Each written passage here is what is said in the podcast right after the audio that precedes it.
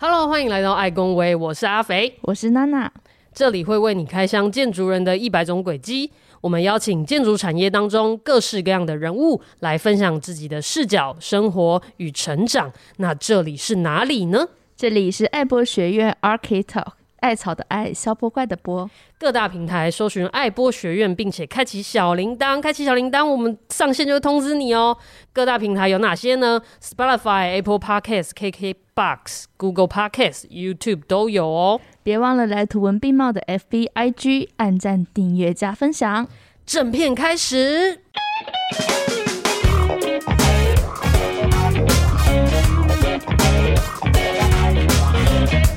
呃、那话说回来，话说回来，你你你自己觉得，就是这两年房价涨成这样，直接问一个，你你自己卖房子，你有想过，就是真的这两年会涨成这样吗？其实房地产长期来看，它的价格一路都是往上的，因为尤其在台湾，它的土地毕竟是私有的嘛，吼，那土地其实盖一块少一块，哦，嗯哼，那所以自然这个台湾的房地产一路往上。它是有一个必然性的存在。那至于这两年当然是比较疯狂了齁，因为这两年因为疫情的关系，所以呃，第一个资金的问题，第二个就是呃，大家对住的需求相对起来，我认为这两年对住的需求越来越重视了哦，就是它因为大家在家时间长嘛，嗯哦，像以前我在买房子的时候，我也不讲求什么空间啊，也不讲求什么。呃，住的舒不舒适这样、啊、不然你讲求什么？我讲求方便就好啦。我就是比如说楼下有 seven 啊、哦、然后上下班时间方便通勤快速就好啦。我也不讲求这个室内空间要多好多大、啊、我以前住的房子第一个房子卫浴也没开窗啊对不对那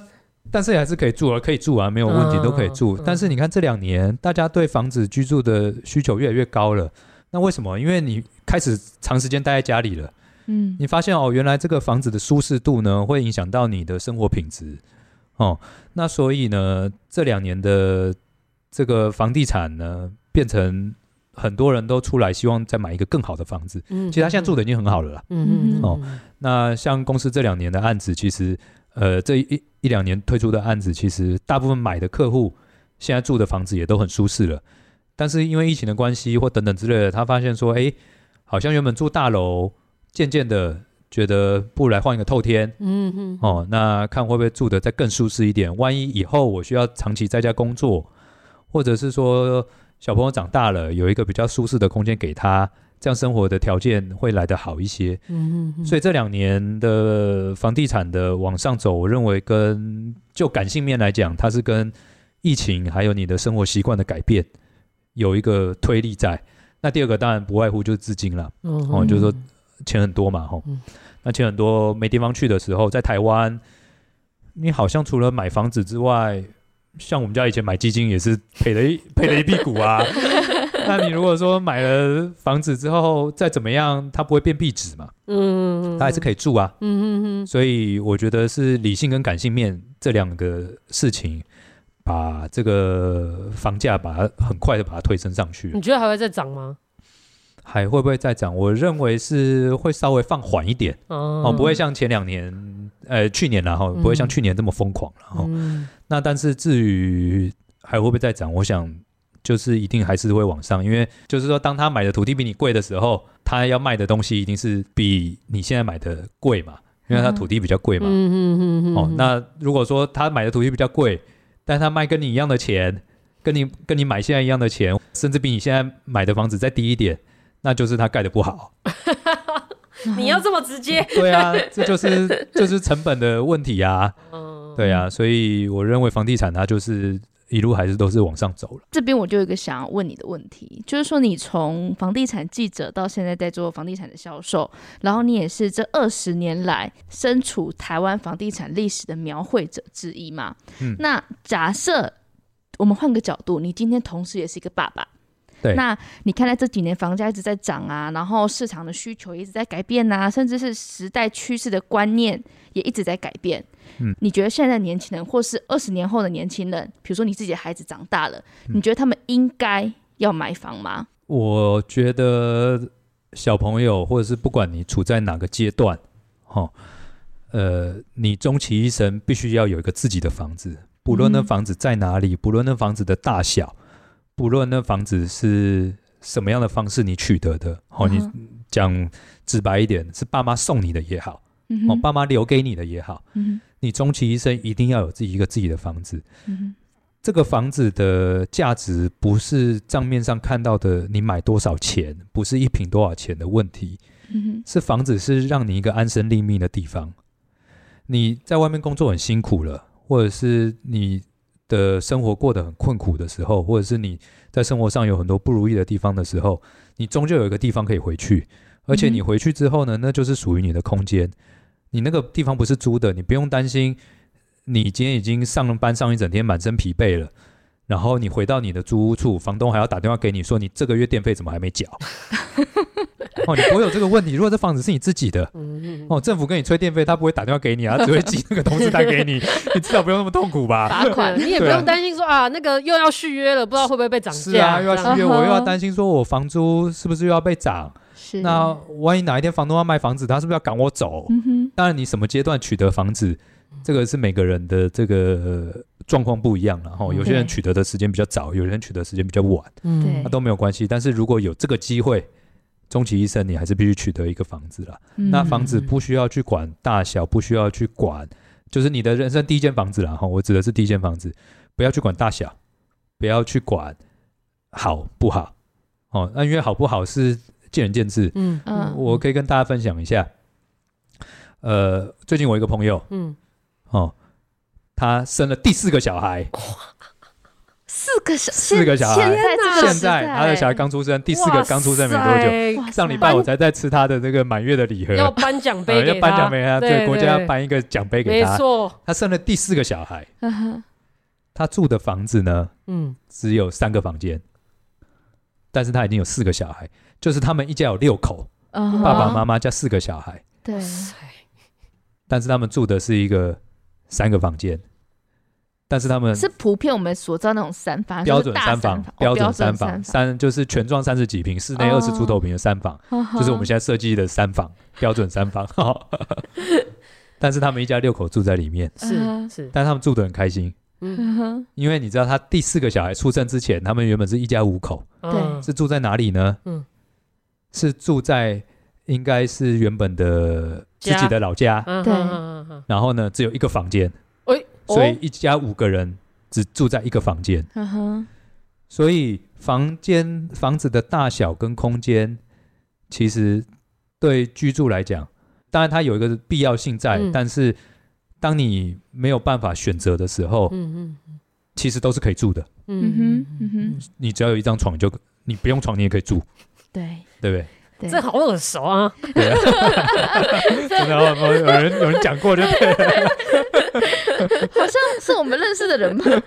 好像是，好像前几集吧？对，对啊、前几集。那所以很多人会纠结在所谓的房间数啦，吼、嗯，就是说，比如说我要买房子，我一定要两房啊，我一定要三房啊，嗯，几房几房，它不是一个重点，是你终究要有一个房子，嗯。哦，那你要有一个安身立命的地方，我觉得这才是房地产它一个很重要的原因了。嗯，了解。让我想到我有一个朋友，嗯、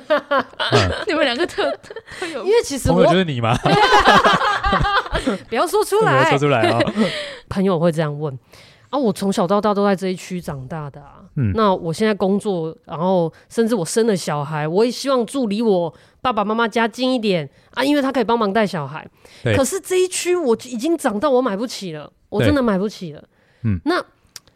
那他就会在想说，那这样到底我要怎么取舍？我真的是要去为了买便宜一点的地方住远一点啊啊！对，有快速道路，我可能先我要先在哪一个出口先送我小孩去我妈妈家，那我再上快速道路，然后去我的公司，这样这样真的有比较好吗？他真的很烦恼哎。其实。这是现在买房子的，就是大多数买房子的人都有这样的困扰啦，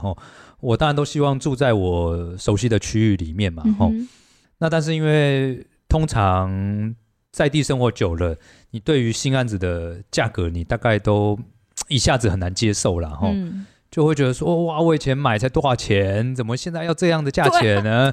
我怎么买得下去嘞？第一次要买房子的客户、哦嗯、或者是第一次要买房子的人，或者是我包含我自己的朋友，我都会建议他远一点、嗯、倒没有关系，是你要先买到再说。嗯，那所以呢，那当然远一点你当然有一些取舍，比如说假设我是每天必须要把小孩子送回去娘家或者是婆家的时候，那当然距离上就尽量不要离你的婆家娘家太远，因为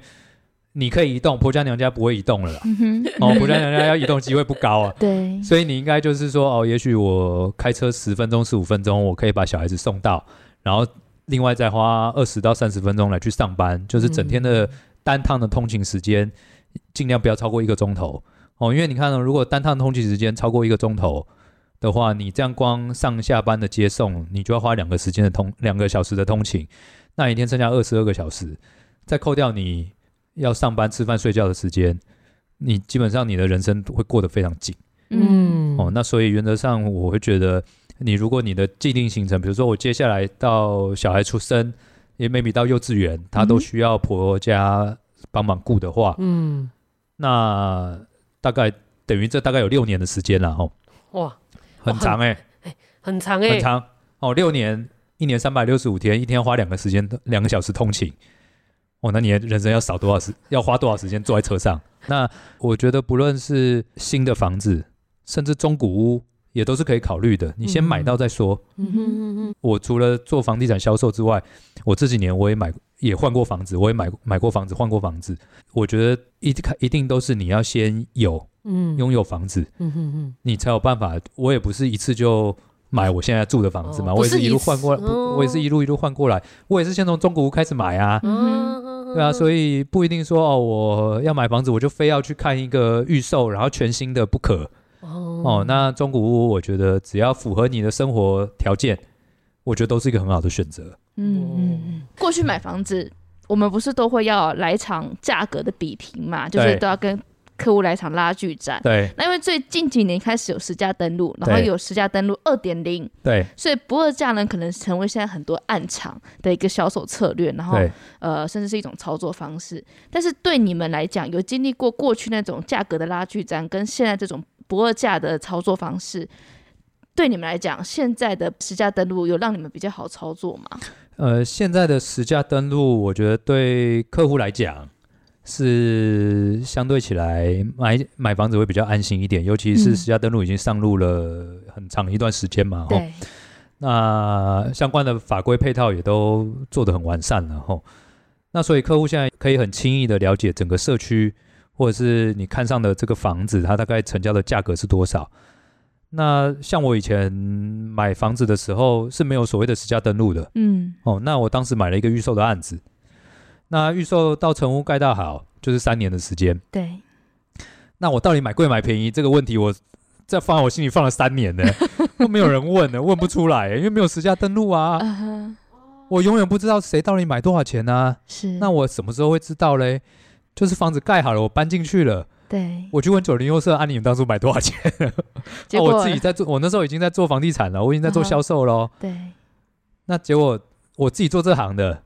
你看我预售买这个疑问在我心里放了三年、uh-huh. 等到我搬进去我一问，我当时我还记得我当时买的时候呢，那个建设公司的总经理跟我说啊，宇轩你放心啦，我已经算你最便宜啦没有问题啦、哦、等到三年后我搬进去，我左邻右舍一问，哇我根本没比较便宜啊，我买的跟人家价钱一样别人还多送烤箱我还没烤箱嘞，气狗半死这就是常说的是会游，通常溺死的都是会游泳的溺死的就是会游泳的人没错啊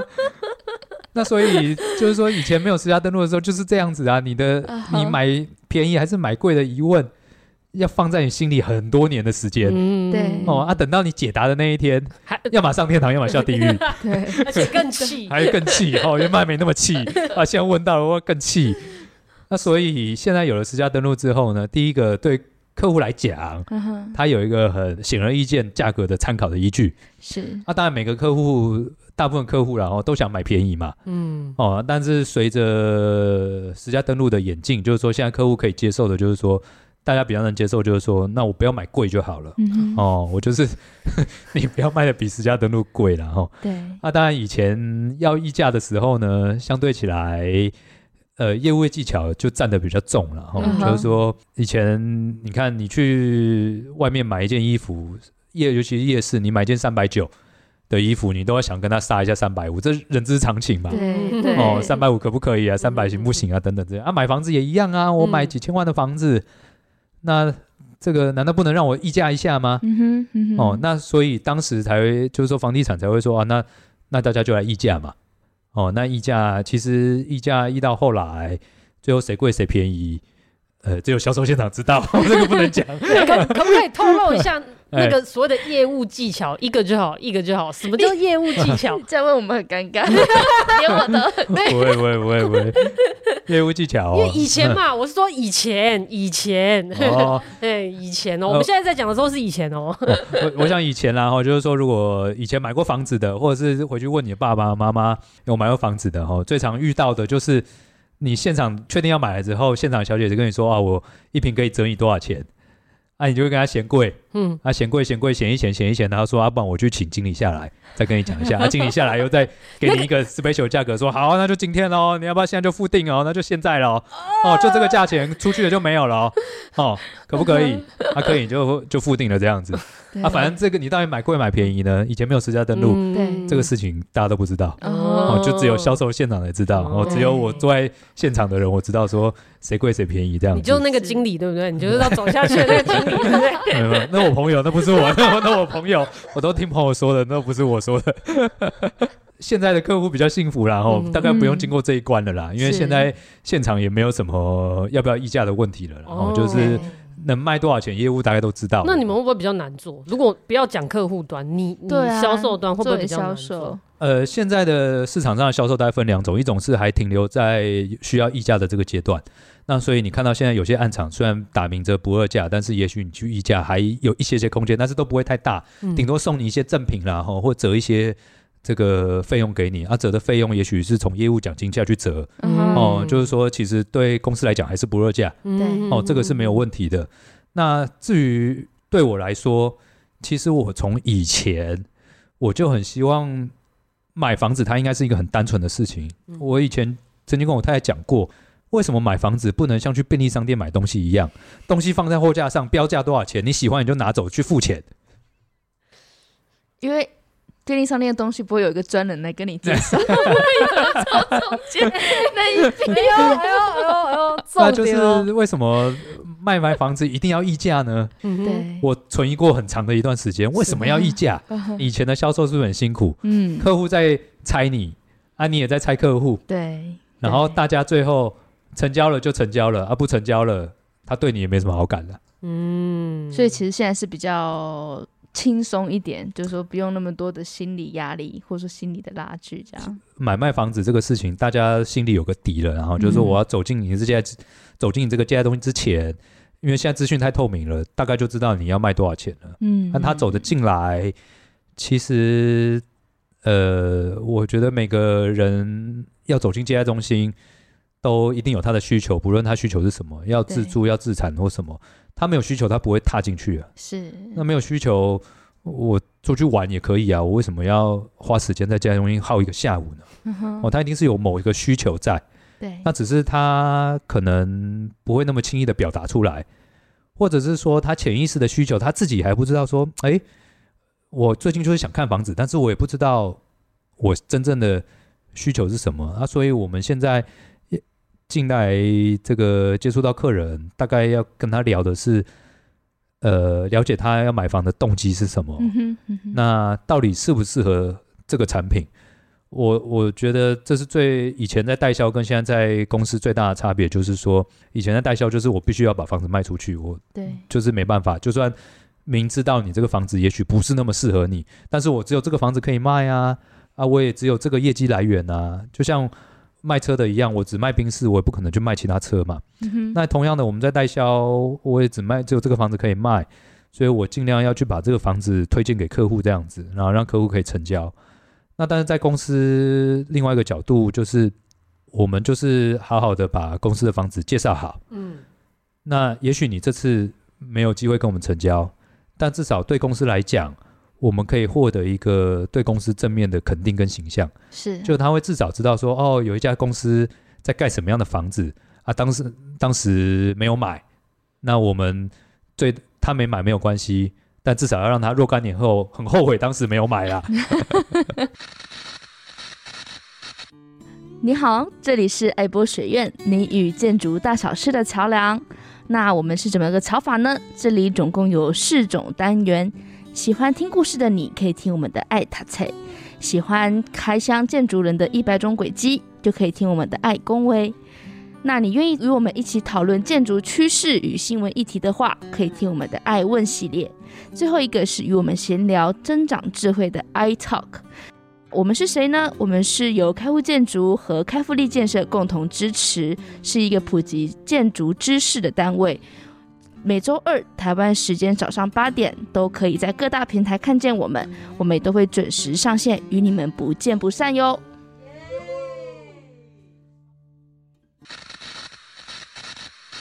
或者是他日后遇到他还想得起来说，哦，我记得我记得那时候有去你们那边看过。对啊，以前我记得我们那时候一三年推一房三的时候，我们有个客户那时候来跟我付了定金，哇，好高兴哦，那时候觉得说哇，终于卖出一间房子了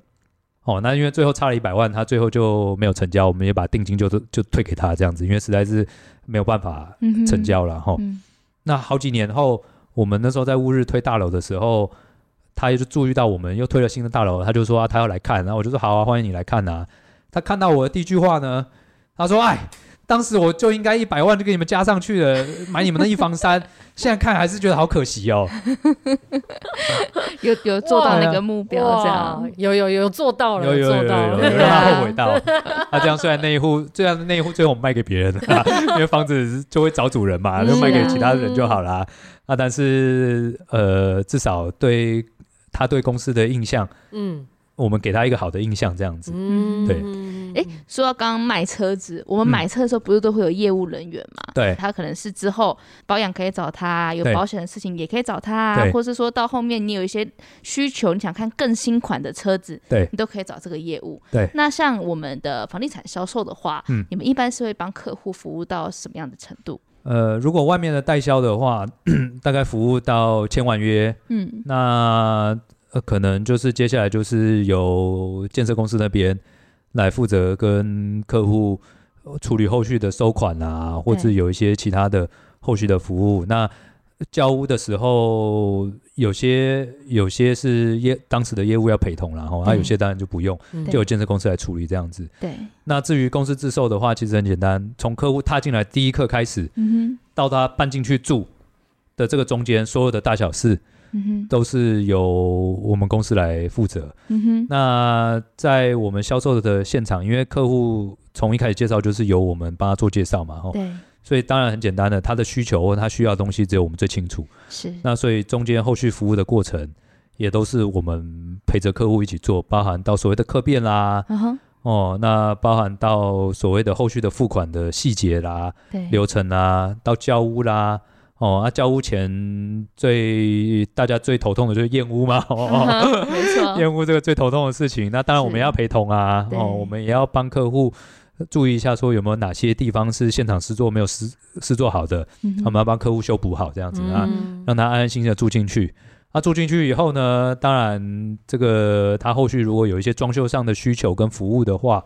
我们都可以免费而且无偿的提供一些建议给他。嗯、因为其实虽然客户每每年会看很多房子啦，吼，但是终究他不是房地产的从业人员，是。呃，他不像我们每天在泡在这些图面里面，然后每天在研究这些比如表面材啦、装饰材的一些东西、嗯哼，那所以他会有他的想法，那我们也必须告诉他说其实哪些做法是比较正确的、嗯哦、有时候不能怪客，不能说是客户不对，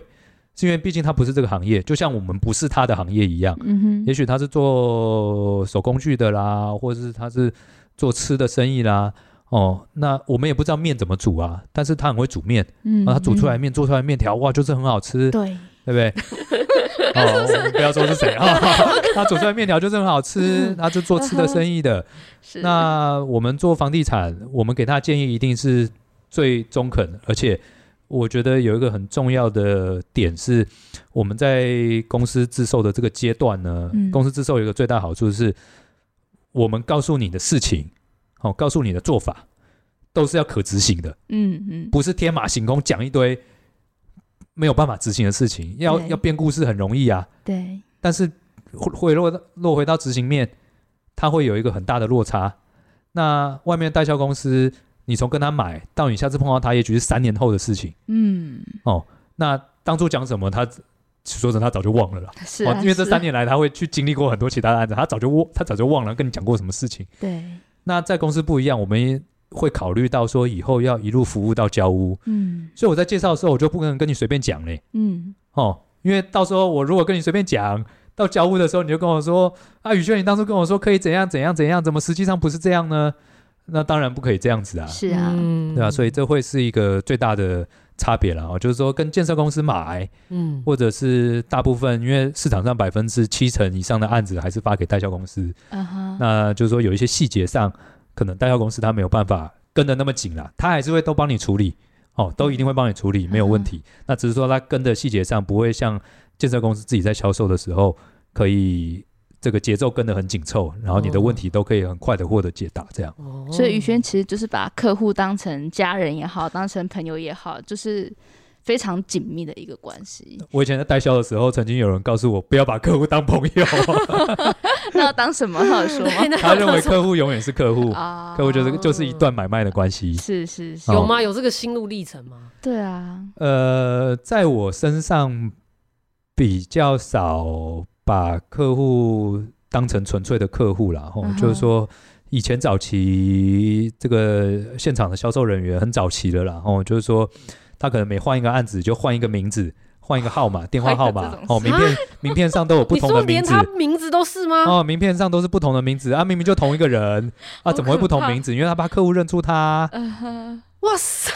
哦，这我真的不知道，真的不知道哦。以前早期的，啊哦，听朋友讲的哦，他 把, 他, 他把代销当作就是演员在做，对对对，他这个案子，这个案子，他在这个案子叫这个角色，对对对对，比如说我这个案子我叫陈宇轩，下个案子我叫这个林某某啊，再下个案子我叫郭某某这样子，对啊，那反正他就赌客户不会，他就赌客户不会遇到他，啊。呃、以前是这曾经有这样的故事。出现了齁，那我也没有换过电话哦，所以客户都还可以找得到我。嗯，是。但你有时候为了要成交的时候，以前有人告诉我说，你就应该天花乱坠啊，然后应该讲把它讲的，呃，五十分要讲到八十分啊，要讲到一百分，嗯，等等之类。当然，这个是做业务它一个必经的过程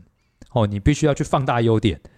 然后去合理化缺点，不是不提缺点哦，一定有缺点。设计不可能一百分嘛，嗯，没错，是，对不对？一定要有取舍，理想跟现实都是有差距的。理想跟取一定都要有取舍，嗯，那所以你必须要去把，你还是必须把缺点告诉客户，嗯嗯，这个有某某些缺点这样子，嗯，嗯，那我这样的做法呢，在我身上是我比较睡得着觉啦，啊哈，啊哈，哦，因为我认为工作到最后，尤其做销售的时候，难免你都必须经过很多的挣扎，就是说你为了要成交的时候，嗯，你必须。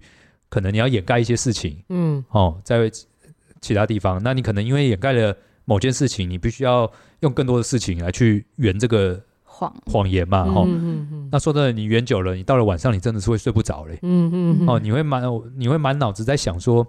哇，那哪天客户发现了怎么办？嗯，哦，那你就像一个不定时炸弹一样，你不知道客户什么时候要发现这个事情，嗯嗯嗯，哦，啊，等到发现了，你又发现你才惊觉说你根本没有办法解决啊，嗯，是啊，哦，那这样到底怎么办？因为有时候能用钱解决的事情都都算小事情，嗯，最怕是没有办法用钱解决的事情。是啊，那所以在我身上，嗯，我一向是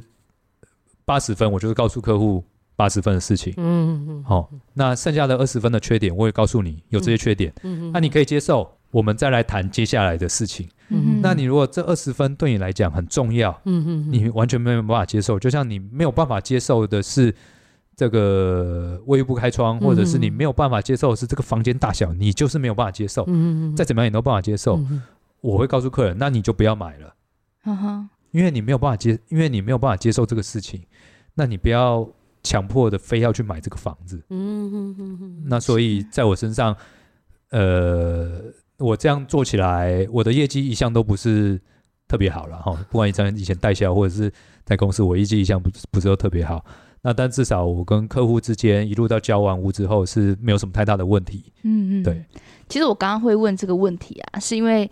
我觉得啦，有时候房产啊，它就是它大多时候都是可能要集齐整个家族的资金或是财力才能买到一个理想的家。那我们有时候在看一些社会新闻的时候，就会发现有些社会新闻会说，哎呦，因为比如说施工啊，或者说设计不良而导致的一些悲剧。那这时候宇轩，你作为像你刚刚形容那个角色，不纯粹是客户，但是也不纯粹是朋友的角色的时候，你作为客户跟就是公司这边的中间人，对，你要如何去自处？其实客户在房子还没有盖好之前，尤其在这个预售的阶段啦，齁，嗯呃，客户比较难想象这房子盖起来是长什么样子，因为我们不太可能说现在盖一栋起来让你看嘛，哦，不像日本的那个组屋组合屋一样，它预售也许就啪啪啪啪啪组一个起来，嗯，让你看这样子，哦，那台湾比较没有办法这样子做。那所以在沟通上或在客户的想象上，说真的，不不管我们讲的再精确、再明、再精准，认知上，我想某些层面上一定会有认知上的一些误差，嗯，那但是这个误差呢，它会在什么时候呈现出来？就是在他第一次验屋的时候，嗯，它会呈现出来。他会说：“哎，欸，这边怎么比我跟我想象的好像不太一样？哦哦，原来是这样子哦，啊，怎么跟你当初跟我讲的好像也不太一样？”嗯哼，哦，那说真的，这个问题就是会回到说，呃，我们在销售的第一时间要怎么去告诉他最正确的资讯，就是说这个地方我会这样做，哦，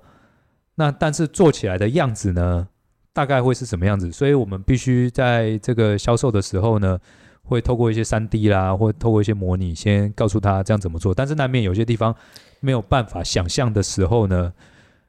那就只能等验屋的时候见真章了。其实一定会的啊，因为就是不管是不是第一线遇到客户，有时候即便我们 三 D 图画出来，不是从业人员哦，你即便看到那个 三 D 图，有时候你还是会没办法想象实际的画面是怎么样，嗯，所以这时候反而你身为一个陪在客户身边的人，你肯定要花很多心思在面对他的那个落差，对不对？甚至你自己会不会有落差？呃，我自己也有落差。曾经我，嗯，我举个简单例子，公司在乌日的透天 free house，嗯，那时候那个我们在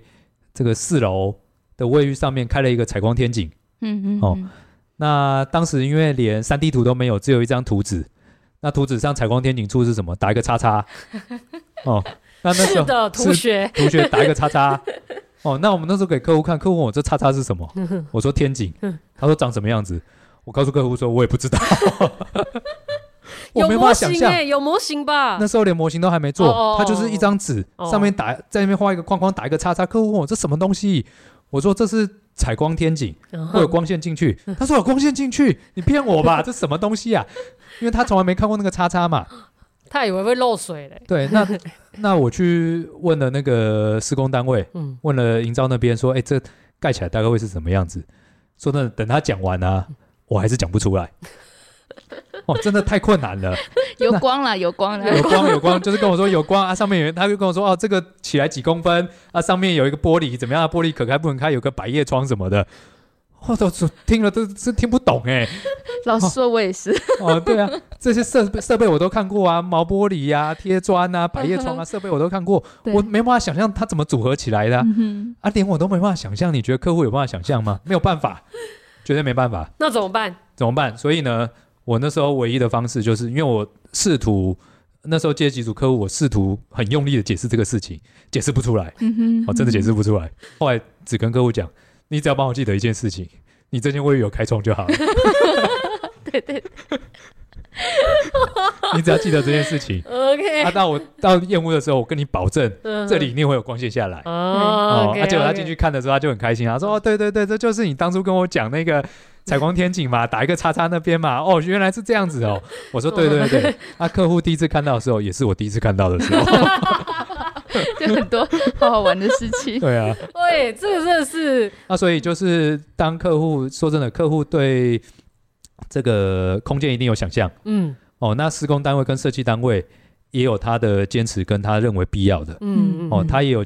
他期望做出来的东西。是，那当然这也必须跟这个。设计单位跟这个公务单位要说声抱歉了哈，就是说在这个节骨眼的时候，就我们销售立场，我们会站在客户那边比较多一些些、嗯哼哼哦、我们不能完全偏向公司这一边，有时候我们必须要站在客户那边，会把我们自己当客户、哦、如果说我们自己当客户去验屋的时候，大概会遇到什么状况，那我们也事先跟公务单位或设计单位讲清楚、嗯哦、那大概会有这样的状况，那就可以事先去调整，事先去预防了、嗯、对，所以如果客户对空间上有疑虑，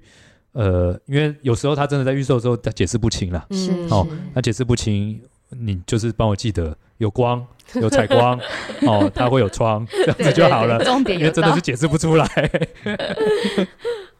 从写、呃、一篇新闻到你要把一个房地产的产品介绍给客户的这个，我觉得有大概的逻辑，就是你还蛮